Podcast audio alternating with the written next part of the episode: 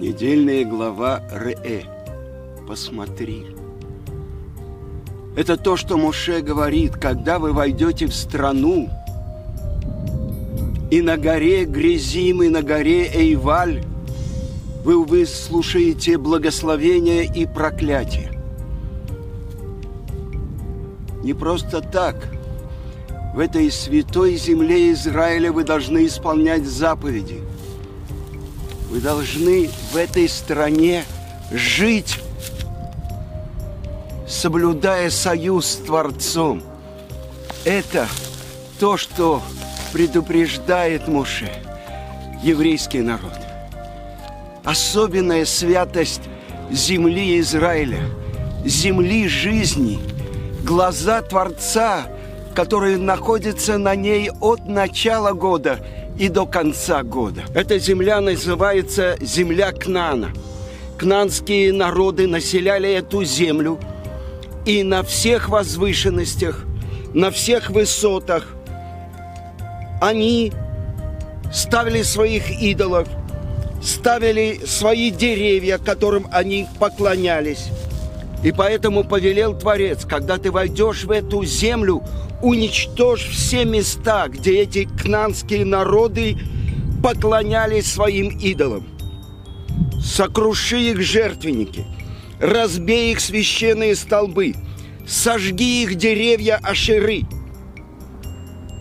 Почему нужно им было делать на всех высотах, ставить своих идолов? Потому что они хотели охулить осквернить эту святую землю, чтобы не было прямой связи между Творцом и Его землей, землей жизни. И сейчас сюда должен войти Его народ, который получил Тору жизни и жить здесь по законам Творца. Быть тем каналом, по которым соединяется небо с землей – Небо принадлежит Творцу, а землю дал человеку. Для чего? Для того, чтобы он осветил эту землю жизнью по законам Торы. Творец заключил союз с этим народом.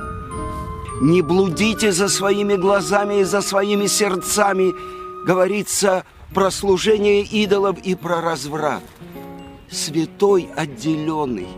Вы будете у меня народом святым, народом священников, потому что я свят. Так говорит Творец. Это условие жизни в этой земле жизни. И вот Творец ведет тебя в землю хорошую, землю потоков и подземных ключей. Когда ты будешь есть и насытишься – ты должен благословить Творца.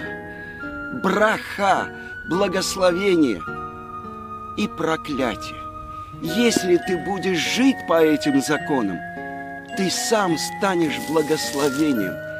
А если нет, изрыгнет тебя эта святая земля, и ты отправишься в изгнание.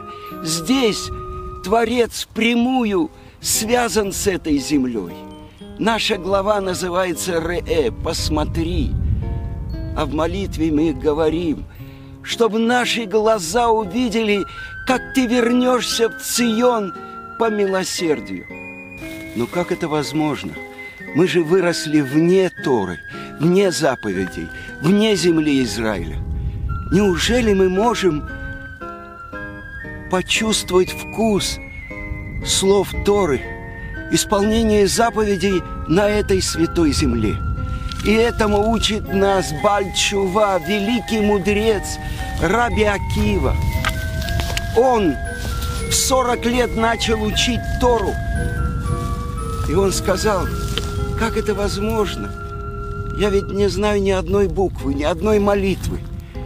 И он вышел в поле и увидел, как капли из источника пробили дыру в скале. Но ведь это тоже невозможно. Ведь скала, Одна капля не может ничего сделать с этой могучей скалой. Но вторая, третья, десятая, тысячная. Неужели мое сердце тверже, чем эта скала? Несомненно, слова Торы пробьют перегородки моего сердца. И он стал самым великим мудрецом, через которого мы получили всю устную Тору.